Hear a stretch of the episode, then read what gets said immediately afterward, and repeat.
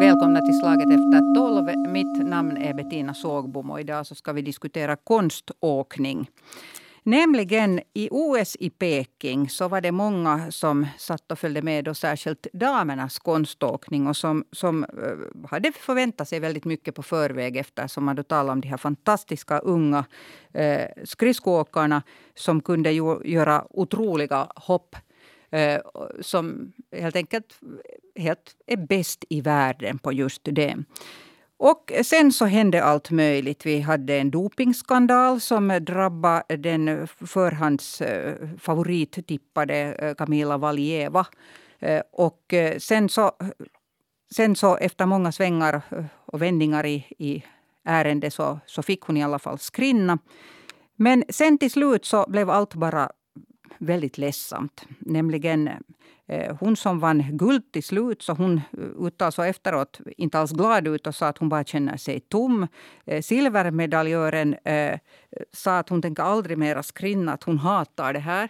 Och, och det där guldtippade Kamila Valjeva, hon brast ut i tårar efter att ha misslyckats i sitt fria program och, och fallit då flera gånger. Och, och världen häpnades över att, att hennes eh, tränare då i tv-rutan eh, sågs bemöta henne med kritik snarare än tröst efter det här misslyckandet. Och efter det här så var ju diskussionen i full gång. att Vad är det riktigt som händer inom konståkningskretsar?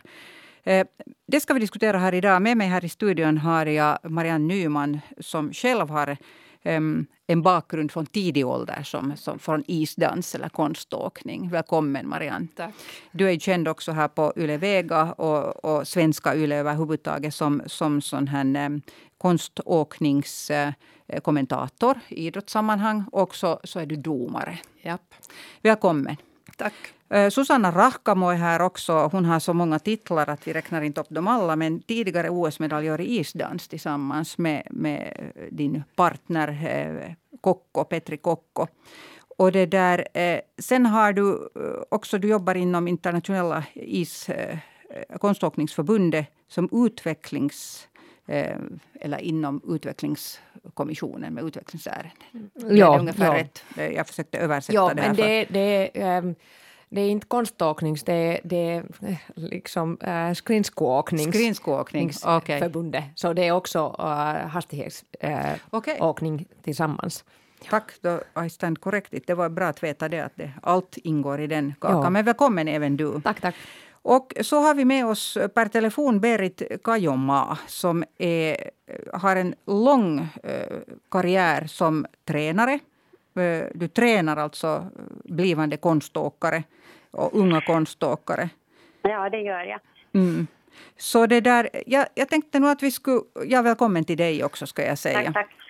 Jag tänkte att vi skulle börja med, det, med att ta era reaktioner helt enkelt. Vad, vad, tänkte ni? Ni följde förstås alla med, med konståkningen i Peking. Vad, vad tänkte Susanna?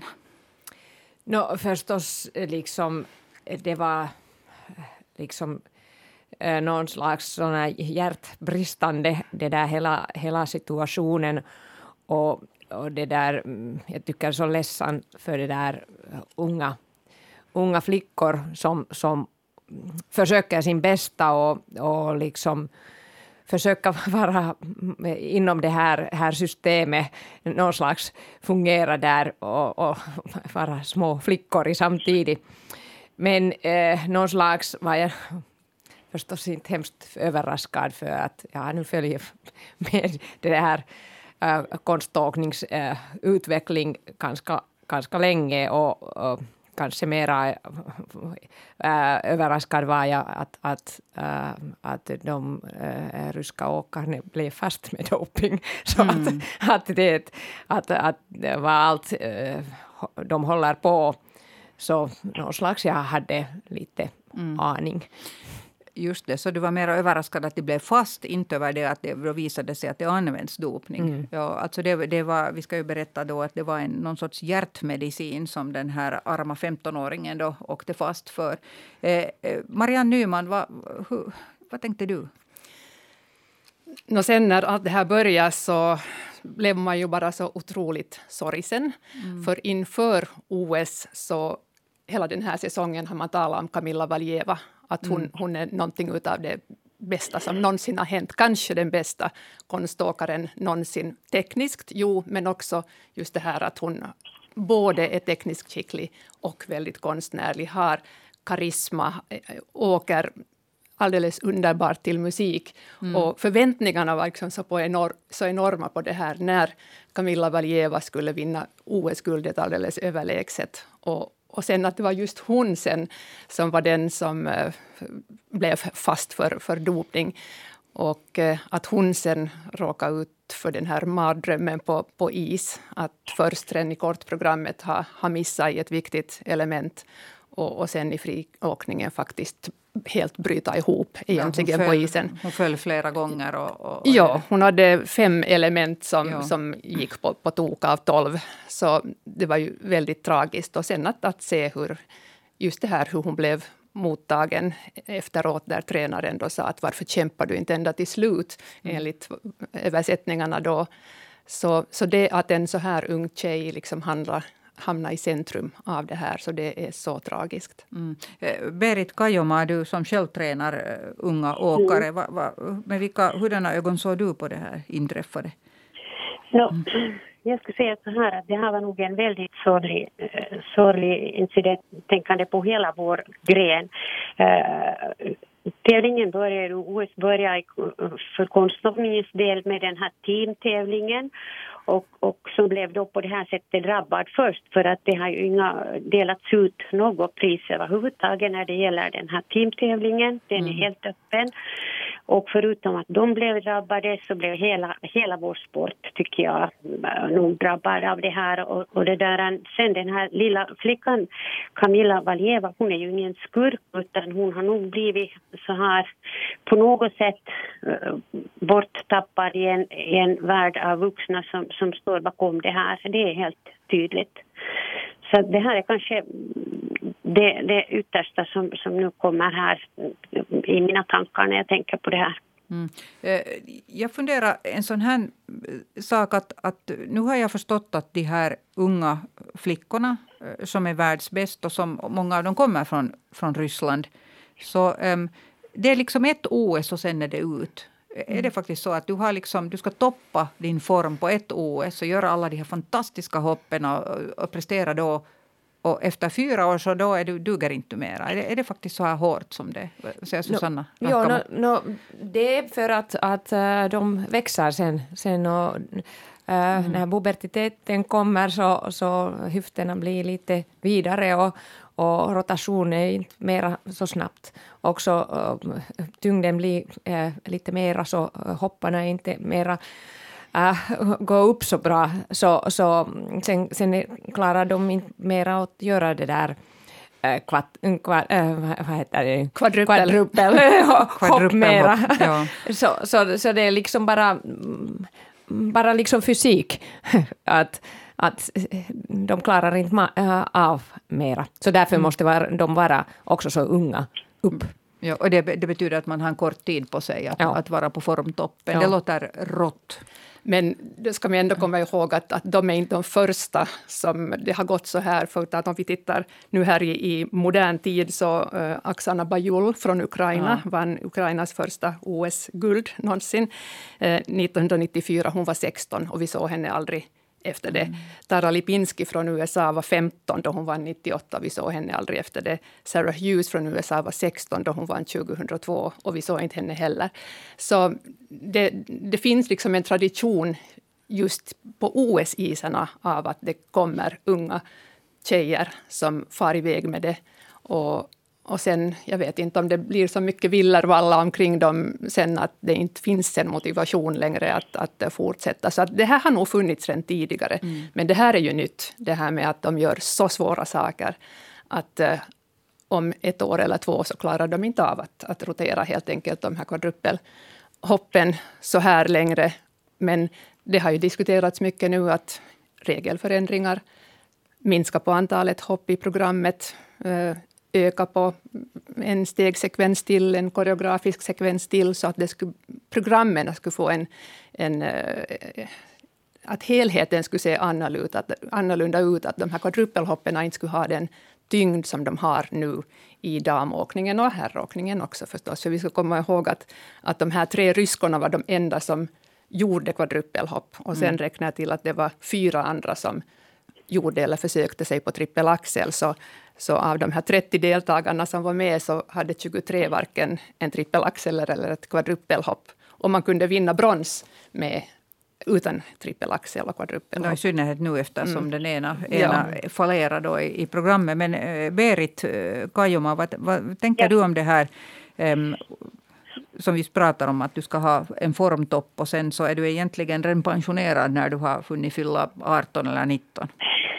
Ja, sen kan jag börja med mm. något, någonting annat. Jag kan ju börja varsågod. studera sedan efter det om mm. jag vill. Att vi, har, vi har ju en helt annan kultur här i de andra länderna där, där de här äh, idrottarna, konståkarna, de studerar också. Och det där jobbar med två olika saker. Med den här proffssporten nästan kan man säga och sen också med, med sina, sina skolor eller sina studier. Och äh, jag vet inte hur många av de här ryska äh, toppåkarna som, som utför något några studier vid sidan om. Jag kan tänka mig att det inte är någon som gör, som gör det. Eh, men det som Susanna sa om, om vår sport så där överhuvudtaget så är det ju en, en, en eh, sanning att ju mindre man är, desto snabbare roterar man och desto snabbare rör man på sig och det är viktigt när det gäller just att hoppa. Men sen om man hade ett sånt system att man skulle eh, skulle ge lite mera poäng för de åkarna som också har en väldigt fin skating skill, äh, betyder som har en god äh, åkning, basic åkning, så skulle kanske resultaten se lite annorlunda ut. Nu, nu får man så lite poäng för det att, att om du hoppar tre, fyra äh, quadrupelhopp så, så, så, spelar det inte så hemskt stor roll hur du åker, hurdan åkningsstil du har. Och, och det här är någonting som man åtminstone skulle kunna, kunna ändra på på ganska snabbt och det är ju på det sättet ändå att ju äldre man blir så desto mer så börjar man eh, förstå sig på, på musiken och prestation och hur musiken ska, ska, ska te sig i den, den prestation som man, som man vill komma fram med. Mm. Och det är hemskt sällan som åkare i, i Camilla Valjevas ålder har liksom, är, är mogna och har, har kapacitet att göra det. Det är främst fråga om hoppen då. Men, men då är det väl bara, nu är vi alla hemskt överens och världen har blivit chockad över det här. Är det inte bara en reglerna? Jo, det där är nu äh, kongress på kommande, eh, borde mm. vara nästa sommaren. Mm. Och där äh, är några äh, Eh, förslag så att, att, att eh, att ändra regeln eh, just så att man får lite eller mera poäng med andra elementen och, och och det där hopperna blir lite mindre, speciellt kvadrupelhopperna. Där är också det att, att man höjer det där åldersgränsen, så det är också, men vi vet inte om det kommer att gå igenom, men, men nu skulle jag tro att efter det här chocken... Alltså vem, vem skulle ha någonting att protestera mot det, att det inte skulle gå igenom? Jag förstår Ryssland. Ryssland. Och Rysslands vänner. Ja. Så, så det är liksom eh, politiska frågan och där är ganska många som är mot sakerna. Eh, de har klarat med det här systemet nu, så varför skulle de vilja ändra? Och det är inte, de har lite annorlunda system också. Eh, de Eh, vi har, så som Berit sa, eh, våra åkare går till skola mm. och har mycket annat, annat i livet och det vill vi också här, att, att barnen har livet och, mm. och liksom blir med också efter konståkning, så, så vi, vi vill inte gå till sånt system.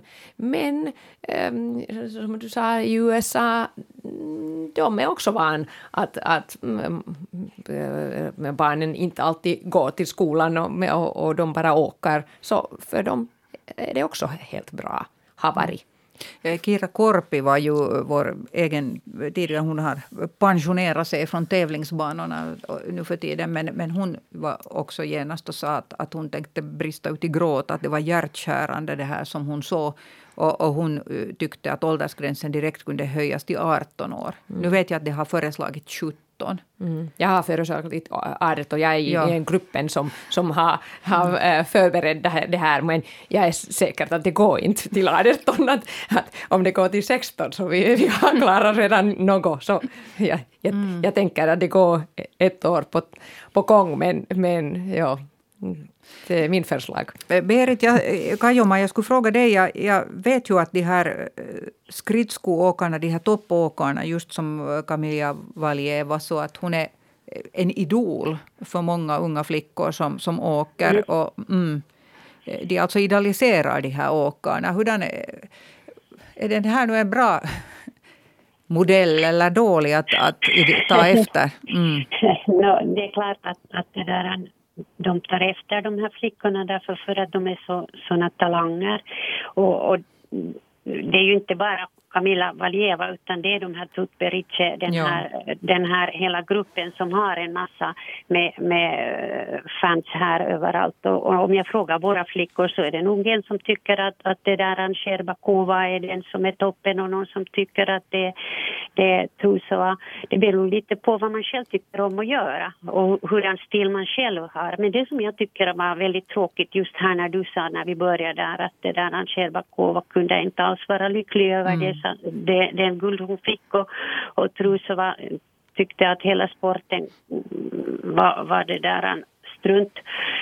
Så kommer man kanske ihåg, eller måste man komma ihåg att de här tre, de, de tränar tillsammans varje dag och de tävlar liksom tillsammans varje dag. De är liksom i vått och torrt så är de tillsammans och det måste ha varit faktiskt en alldeles oerhört stressfull situation att det gick på det här sättet.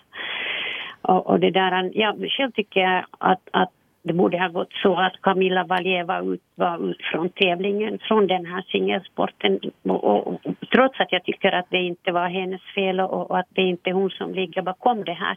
Men vi har i varje fall i år jobbat också på någonting som vi kallar för att avrätta den här dopingen och vi har regler för doping och jag tycker när vi har det så ska de också följas. Vad sen händer när en sån här minderåring som är under 16 kommer till de här tävlingarna helt enkelt liksom kan svara för det som har hänt. Vem är det som då ska plockas fram? Och det är de som arbetar med henne.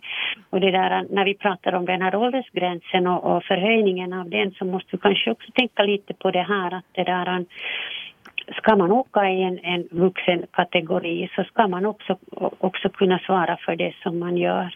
Mm. Tyvärr.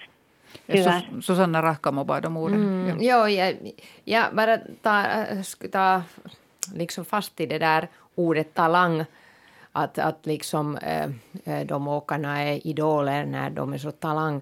De säger att de tränar 12 timmar. Mm -hmm. jag skulle säga inte talang, men de, de har tränat jättehårt. Eh, hur kan någon träna 12 timmar om dagen? Så, no, mm, no, vi vet att de tar doping, så, så det, det är liksom kan man sen vara hemskt imponerad att någon gör, men jag är själv är inte hemskt imponerad av det här ryska flickor. Mm. Jag, jag är inte alls liksom tycker liksom att titta ens dem.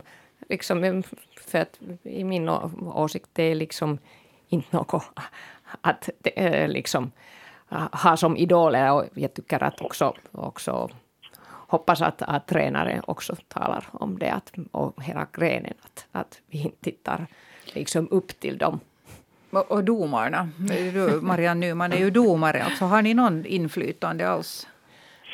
Nej, inte har vi ju det. Vi har, när vi ger våra poäng så följer vi bedömningskriterier som är, mm. är väldigt ty tydliga. Att vad man ger pluspoäng för och vad man ger minuspoäng för och vilka aspekter man tar i beaktande när man gör, ger poäng för de olika programkomponenterna. Så, så vi följer nog bara de regler som, som görs upp då i, i tekniska kommittén i, i då det här ISU Mm. Men att en, en sån här grej just med det här att höja åldersgränsen, så det hade vi ju mycket tal om det också, att, att om det då är de här unga tjejerna som gör kvadrupelhoppen och, och att det då leder till att uh, liksom nivån, den tekniska svårighetsgraden blir högre i junior-VM än vad den är i vuxen-VM, ja. så kommer det liksom att göra den här sporten väldigt konstig. Och, och, man kan ju se så på saken, men, men då tycker jag att man ska komma tillbaka till just till det här att, att ändra på vilka krav man har, vad som ska ingå i de här tävlingsprogrammen. Just det att man inte ger så stor vikt åt de här kvadrupelhoppen och ger en större vikt åt det här konstnärliga. Så då behöver det ju nödvändigtvis inte, inte gå så här. Mm. Eller då att man helt enkelt minskar antalet eh, hopp och inte ger möjligheten att upprepa hopp i programmet som gör att man kan samla massor med poäng med, med de här hoppen. Jag måste säga att, att, när jag har, har, eh, läst av de här olika artiklarna kring det här och kring de här unga, unga eh, hoppmaskinerna så, så det är helt hårresande eh, saker som man också kommer över här. Här är berättelser om, om alltså tidigare medaljörer som sen har lämnat faktiskt de här tävlingstrupperna. Det har varit liksom för hårt, det har knäckt dem totalt. En som berättar, nu hittar jag inte hennes namn här, för det här var det Evgenia Medvedjeva? Jag kommer ja. inte ihåg. Ja, som talade om att hon till exempel skulle träna, tvingades träna med, hon hade flera tår brutna. Brutna tår. Och nej, det är ingen ursäkt att vila över, utan du ska träna ändå. Det är ju barnmisshandel. Det, jag tycker ja. det här, hela saken är barnmisshandel. Så mm. därför liksom är jag så, inte så hemskt imponerad av det där mm. äh, ryssarnas äh, väg att, att göra det här. Det, det är så som jag ser det. Eh, man, man, tycker, vem, vem är det som ska... När vi, vi talade här tidigare, du sa att, att det kanske inte finns ett jättestort intresse bland inflytelserika kretsar att ändra på de här reglerna. Men, men finns det alls någon realistisk möjlighet? Du sa att det finns en kongress i sommar. Finns det en realistisk möjlighet att göra någonting åt saken? Jag, jag tror att där, där finns att, att jag, jag, jag riktigt Eh, det här har varit så chockande för mm. hela konståkningsvärlden så jag tror att där är liksom de, folk är förberedda att, att ändra uh, regler. Så, så, så om man säger att, att något, något bra från det som var så, så horror, så, så är det att jag tror att, att vi kan riktigt få stora ändringar. Vad säger du Berit Kajoma? Ja, jag hoppas på att den här poängsättningssystemet, att det ska bli en ändring här också. Och det där, vi ska man hämta nya element också in till den här sporten när det gäller. Vi har ju en möjlighet att, att, att det där, uh, förvänta oss svårare piruetter, piruetter åt bägge hållen, hopp åt bägge hållen i piruetterna och så vidare. Men ändå så kommer jag tillbaka till det här med skating skills. Att det är, vi har åkare, om vi nu borträknar från männen Jason Brown så kan jag säga att, att, att de här går alldeles för mycket hand i hand, de här tekniska hopputförande tillsammans med från komponenterna och den här skating skill poängen att där finns nog en, en, en möjlighet att göra någonting med med, med de här redskapen som vi redan har. Vi har redskap för att ge, ge uh, åkarna, tävlarna poäng. Uh, Sen om vi talar om... om så vänta, här... alltså Marianne skulle kanske ge, kunna ge ja, poäng på ja, annat sätt. Du är inte så knuten till det här eh, poängsättningssystemet som... No, jag, jag, tack och lov så är jag inte längre internationell domare, ja. så jag behöver inte ge poäng på, på den där nivån. Jag skulle vilja påstå att, att eh, till exempel här i Finland så, så vet vi nog skillnaden och finländska domare överlag har väldigt gott rykte runt om i världen just för att vi, vi har, har den här kan vår sak så, så, så bra att vi kan hålla de här sakerna isär. Men eh, jo, det är klart att det talades om, om det här nu också, att, eh, att det blev för små skillnader. Men det, det handlar nog också på sätt och vis också eh, om, om just de här bedömningskriterierna, vad man kallar poängerna på, på olika nivåer. Det, det är liksom de här poängerna mellan att du är alldeles jättebra och inte riktigt lika bra. Så det är så, så liten skillnad mm -hmm. i, i det poänguppsättning som vi har när det gäller just det här skating skills och, och, annat. Medan du sen just med det här tekniska innehållet så kan du bara med ett par hopp så kan du dra upp en lucka på, men, på 10 men, poäng. Men nu får du förklara för mig, vad, vad, betyder skating skills i det här sammanhanget? Alltså, ja, vad menar ni med det? Ja. Så där finns två paneler, mm, kanske Marianne kan berätta det ännu bättre än jag, men, men, men tekniska panelen som, som tittar liksom elementen och deras liksom nivå och, och sen, sen där är domarpanelen som, som ger liksom vad vi kallar, components. Components är just skating skills och, och koreografin. Och Men vad är skating skills? No, alltså, det, är liksom skrinner, vad är det? Ja, no, det är också liksom hur bra du använder liksom, äh, skridskon och, och, och, varierar och hur den liksom äh, No, du vet alla kriterier bättre än ja, jag. Alltså, djupa skär, lutningen på skäret, du åker framåt, du okay. åker bakåt, du åker åt olika håll, du hålls allra mest på, på bara ett ben och, och så vidare. Och, och, men är det så att uh, ditt program är, är fullt med hopp där i början, väldigt svåra, svåra hopp, mm. så så då har du liksom inte möjlighet riktigt att visa upp dina skating skills, för du har väldigt bråttom från det här ena hoppet till det andra. Och, för jag tror ju nog att de här åkarna, nog är de ju bra på det. Det måste man vara om man har hållit på sen, sen barnsben, men en del är bättre än, än andra förstås. Men eh, man, i och med att man kan samla så mycket mer poäng med den här tekniska svårigheten, så, så struntar man nästan i, i de här andra sakerna, för man vet att det är så, man förlorar så lite på att inte vara toppenbra mm. när det gäller de här programkomponenterna, som förutom då skridskoåkningstekniken är övergångarna mellan olika element, utförandet, presentationen, och sen då koreografi eller komposition och tolkning av musiken. Det är fem komponenter. Ja, du kan få liksom med en hopp tio poäng mera än en, en, en, en quadruple till, till trippelhopp, så, så tio poäng mera. Men sen komponenter du får liksom tio delar. Liksom, ja. så, så det är liksom så, så ingenting. Så mm. varför mm. någon skulle... I mina öron låter det mer som så här cirkuskonster. För att det där, alltså seriöst, jag har alltid ja. själv personligen, ingen bryr sig vad jag tänker, men att jag säger bara att jag har alltid själv tyckt mer om isdans. Just mm. därför. Mm. För att jag ser ingen poäng med att se alla de här hoppmaskinerna där, utan jag, jag vill se den där eh, det hur man rör sig till musiken och vilka känslor man mm. kan förmedla. Och det här, att det blir liksom mera konst då. Men det är bara kanske mitt, eh, min preferens. Jag, jag tänkte att vi skulle prata lite om den här Eh, otroligt eh, kända och nästan avgudade eh, coachen, den här blonda kvinnan Eteri Tuts, vad heter hon, Tutberitse? Tutberitse. Mm. Ja, jag har förstått det också. Efter, jag, har, jag har faktiskt en kollega vars, vars döttrar sysslar med konståkning. Att hon är någonting av en gud nog i de här kretsarna överhuvudtaget.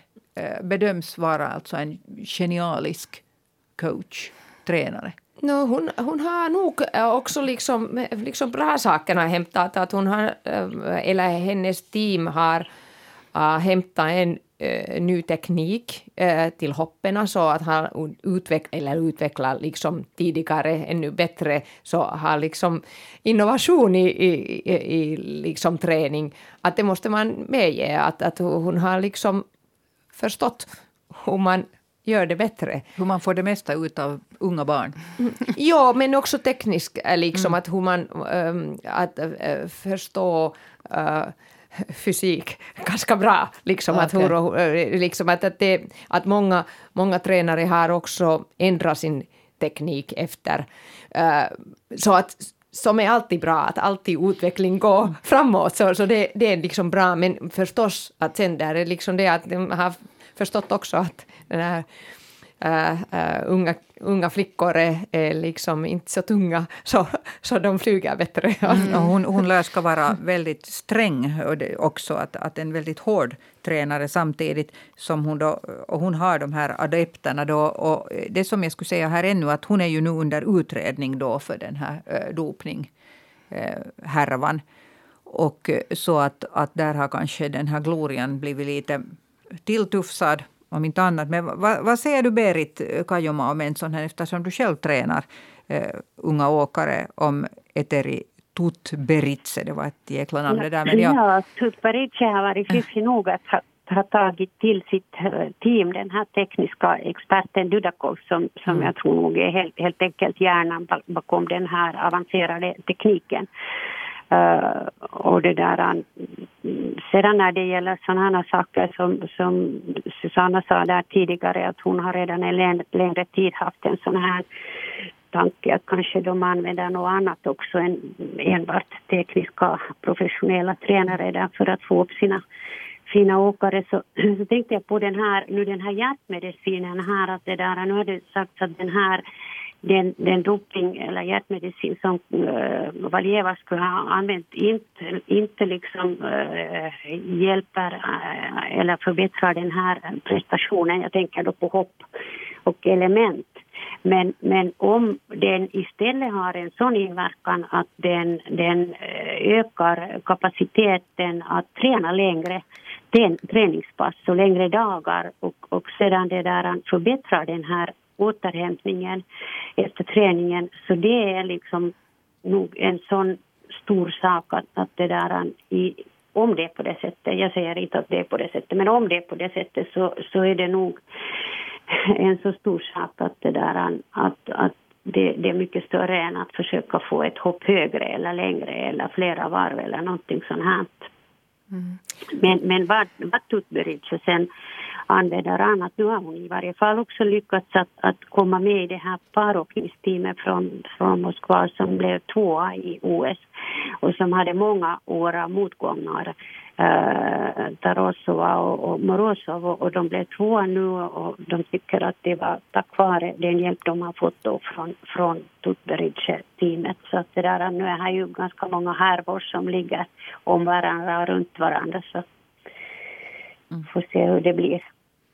Eh, jag, jag tänkte de som inte har kanske någon aning om vem, vem den här Tutberidze är så, så faktiskt eh, det är alltså just den samma blonda kvinnan som nu enligt eh, uppgift då, enligt översättningar då kritisera och lite, alltså gräla på sin unga hoppare som de misslyckades, alltså Kamila Valieva. Så, så det är alltså just, just hon det, det, som ni ofta ser, om ni följer med konståkning så ser man henne ofta sitta där och, och och följa med och ta emot poängen då tillsammans med sin adept. Eh, konståkningens eh, framtid så det, där, det måste ju komma en vägg emot fast du skulle mata i de här och börja fast träna dem när de är tre år gamla. Så måste ju komma en vägg emot att vad en människokropp kan liksom utföra för hopp. Hur högt kan man hoppa? Hur många gånger kan, varv kan man liksom tvinna i luften? Eh, nu är det alltså fyra varv kvadruppelhoppen. kvadrupelhoppen. Eh, var, var kommer väggen emot? No, uh, först liksom, det vet vi inte alltid säger mm. att okej, okay, det där är liksom ingen kan göra något mera och sen någon kommer och gör något mera. Men jag skulle inte vilja se hur långt kan vi gå. Nu kan, säkert kan man tvinga människor gå vart som helst, men, mm. men jag tycker att det är inte värt det. Det är inte där idén i, i konståkning. Att, att, äh, här är så mycket mera äh, som är mera intressant också, tycker jag, menar, att, att hoppa någon kvadrupel eller, eller ännu mera. Så det är liksom inte hemskt intressant att titta på. Men konståkning är intressant, så jag, jag skulle jobba hårt att, att få tillbaks. Men du, du har väl inflytande i de här ja, kretsarna? Ja, och, Eh, jag jobbar hårt, men, men jag är inte ensam där. Och, så, så det, ja. det, men där är mera, mera och mera folk som, som tänker samma väg, så vi måste vara få, få lite kraft ja. bakom oss. Mm. Vad tänker du, Marianne Nyman? Uh, Ja, alltså om man tänker direkt på de här hoppen, så nu under OS så såg man ju den här TV-grafiken också, hur länge åkarna är i luften, hur långt de hoppar. Det är helt otroligt. Ja. ja. Och, och, det handlar ju alltså om, om, i de här tjejernas fall, då 0,5 till max 0,6 sekunder som man är uppe i luften. Och, och att uh, rotera mer än fyra varv känns ju ganska omöjligt när, när det har förfinats så den här rotationen. Men ansågs det inte också som omöjligt förut? Alltså då, jag kommer ihåg att förr tyckte man att det här trippel, det var, liksom, det, var, det var det mesta en människa kan klara av. Och sen kom de här eh, kvadrupelhoppen. Mm. Ja, det kan Berit kanske svara på, men att, att eh, det, det, första alltså, eh, kvadrupelhoppet som en dam gjorde var ju 2002. Mm. Och, och så var här liksom 16 år mellan innan den här Alexandra Trosova, som nu då vann silver som 13-åring, visa upp på, på tävlingar, kvadrupelhopp igen. Så att... Eh, mm, svårt att säga, men jag tror nog att det tar slut här och jag håller med eh, Susanna om det att, att eh, när jag tänker på, på de, eller Valjevas åkning som jag då tycker om, så det, hennes program skulle inte vara alls mindre värt i mina ögon om hon skulle göra bara trippelhopp mm. istället för kvadruppelhopp. Jag tycker ändå att hon skulle vara en, en liksom fantastisk presentatör för att vara bara 15 år gammal. Och, så, och jag tror nog att ganska många tänker lika. Men att det, det är klart, det finns sådana också som då kanske inte är riktigt sådana stora isdanskonståkningsvänner som tycker att, att det här är wow mm. med, med de här hoppen, speciellt på här sidan då, där de är dessutom jättestora, de där hoppen. Mm. Det, det, kan ju hända att man också tittar, att det finns en viss tjusning att titta på. Det är som att åka, titta på störtlopp på tv och titta vem som kör ut. Att här är lite samma, att, att det är spänningsmomentet, att månne den klarar av mm. det här. Och då blir pressen också oerhört hård, också på de här hopparna. Alltså hopparna, skridskoåkarna borde jag säga. Eh, istället för de är ju inte bara hoppmaskiner.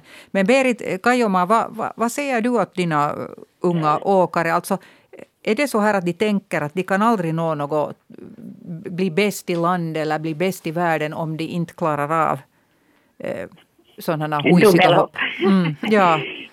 Men jag skulle vilja säga ännu om de här quadripelhoppen att Jusuri han, han, ja, han försökte ju göra en, en quadripelaxel, betyder fyra och ett halvt varv, mm. vilket han, han inte klarade och han har en helskada som jag tror att han helt har skaffat genom att, att träna på den här quadripelaxeln och, och jag tror inte att det kommer att bli något mer än fyra varv. Ja, om det ens blir någonsin fyra och ett halvt varv, det får vi se med den här quadripelaxeln. Uh, eh, när det gäller mina barn och, och, och de åkare som, som jag tränar med så, så har jag nog en ganska mer eh, pedant pedantisk kanske, kanske ut, utgångspunkt och, och, tänker att, att vi har för en var så har vi en, en nivå där de är nu. Och vill, vi vill ta steg framåt och försöka göra det tekniskt så riktigt som det är möjligt för en var utav åkarna. Alla kan inte göra allting på samma sätt. För en åkare så är det kanske mera, mera det där realistiskt att klara av ett trippelhopp någon gång. För en annan så kan det hända att, att det aldrig blir ett trippelhopp men det kan bli hemskt många njutfulla program och, och tävlingar där, där åkaren kan göra fina saker utan att det blir något trippelhopp överhuvudtaget.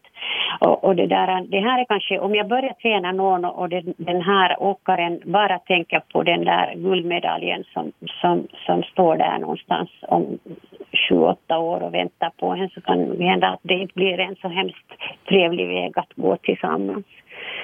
Så det, där, nu det är ändå mera fråga om att, att lära sig åka, lära sig åka på ett riktigt sätt och, och det där, bygga den där grunden väl och så får vi se hur långt det, hur långt det bär. Det är ju inte endast hela frågan om den här tekniska färdigheten utan man måste nog både mentalt och på många andra sätt också eh, klara av den där vardagen som det där innehåller då förutom de där studierna men också fråga om, alltid fråga om pengar och alltid fråga om, om omständigheter där man tränar och med vem man tränar.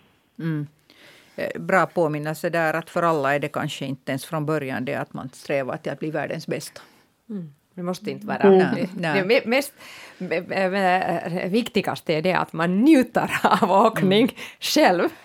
Mm. Ja, det är just så där. Och om någon säger åt mig som är jättedålig i golf att du ska sluta golf, golfa för det blir aldrig något av dig så, så skulle jag nog tycka hemskt illa för det är ju min grej. Och det är ju jag som gör det och som vill göra det, som ett exempel bara. Bra, bra exempel. Mm. Det, det, det, vår tid tar slut här, så jag, jag, tackar er för att ni deltog i den här diskussionen. Vi får se vad som händer och vi vet ju nu då att, att eh, det finns en kongress på kommande och några ändringar i reglerna blir det säkert. Men att, att Susannas eh, sa här att 18 års åldersgräns kommer knappast att gå igenom, knappast ens 17, men din gissning var att 16 kanske du kan, mm. ja. ni kan utverka. Vi försöker trycka det ja. där 17. ja, ja. Okej, okay, det var Susanna Rahkamo ni hörde här till sist och sen Marianne Nyman deltog här också och Berit Kajoma och mitt namn är Bettina Sågbom och en ny debatt blir det imorgon samma tid, samma kanal. Tack, hej.